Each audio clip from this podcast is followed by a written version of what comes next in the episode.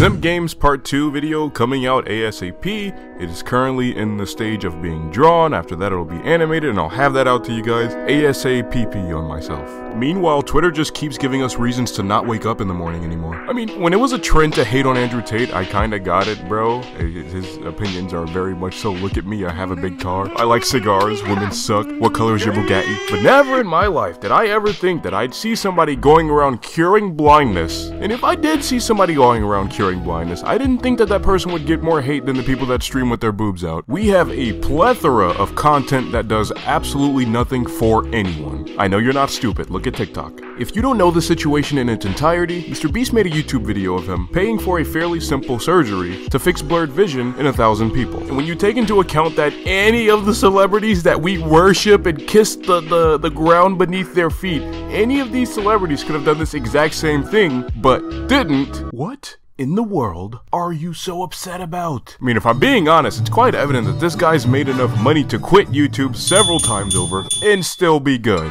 But from what I can tell, he continues to use all the money he makes to continue doing good things. He's not consistently boasting about the money he makes, and this is definitely a cut above what all the other YouTubers have been doing the past few years. I mean, how are we focused on this when we have full grown adults on TikTok dressing up like a seven year old cartoon character and sexualizing the hell out of it? I think it really says something about the state of the world we live in when you can now get canceled for helping people.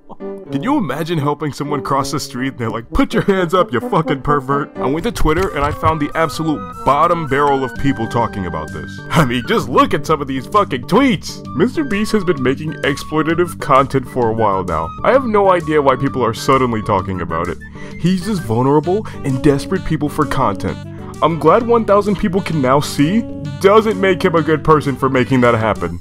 Dude, you are so right about that. Him curing blindness for a thousand people does not make him a good person. I mean, if he wanted to be a good person, he probably should have taken away their ability to smell. I'm gonna throw up in my fucking mouth right now reading this. No matter how popular he is, seems like he can't buy good taste.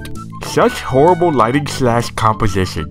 is there any clickbait benefit to this? And if so, is it worth the self-castration of adopting such a hideous aesthetic for your image? Would have been so easy to make a good one. Buddy, I am positive that that is what your parents said before they made you. My guy's been giving out money and opportunities for years. Years. But because his thumbnail doesn't have that bisexual lighting in it. He's the fucking Antichrist. Why do his eyes look like this in every picture? No emotion reaches them. He's smiling, his brows are raised, and his eyes are still completely lifeless. How?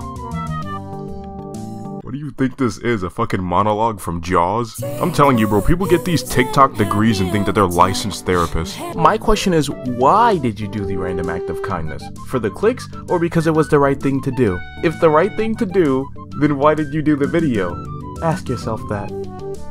I'm so deep. And why did you not finish school, ma'am? This sentence is absolutely horrible. Now, there's been like relatively positive feedback and a lot of people looking forward to him doing these kinds of projects moving forward. But there's also an incredible amount of people who just prefer he do challenges with his friends and other 24 hour challenges and whatnot, claiming that this video was hard to watch and it was extremely boring. Translation, seeing someone living a better life? Nah, bro, fuck that, fuck that, fuck that, fuck that. I want challenges, I want last person to leave the circle, and I want a bunch of tiggle biddies on stream, bro. Bro, if you want a bunch of mindless, meaningless content, we have thousands, no, not even thousands, that's like a really low number. I don't know what is wrong with me. We have millions of channels on YouTube that can offer you that. Go watch that. Go watch an unboxing video. Go watch the, the latest drama on a celebrity's dog, what they're gonna name their kid. Go watch Tom Holland cheating on Zendaya. Cardi B doing a triple backflip into the splits, landing ass first into a cake. Go ahead and watch that. Go do that. I really don't understand why we need more of what we already have. And I didn't have a problem that he hopped on and made a video like this. I honestly would like to see more videos like this. I just thought I'd hop on here and share my exaggeratedly sarcastic opinion. Let me know what you guys think down below. Do you think he's just doing this for clicks? And if he is doing this for clicks, do you think it's necessarily a bad trend to start? Because people have done way worse for clicks. And I think if we can get the entirety of the internet to dick hop on doing good things for people for views instead of all this other shit, we'd honestly be better off. That being said, do not help a homeless person today because it is an extremely evil thing to do.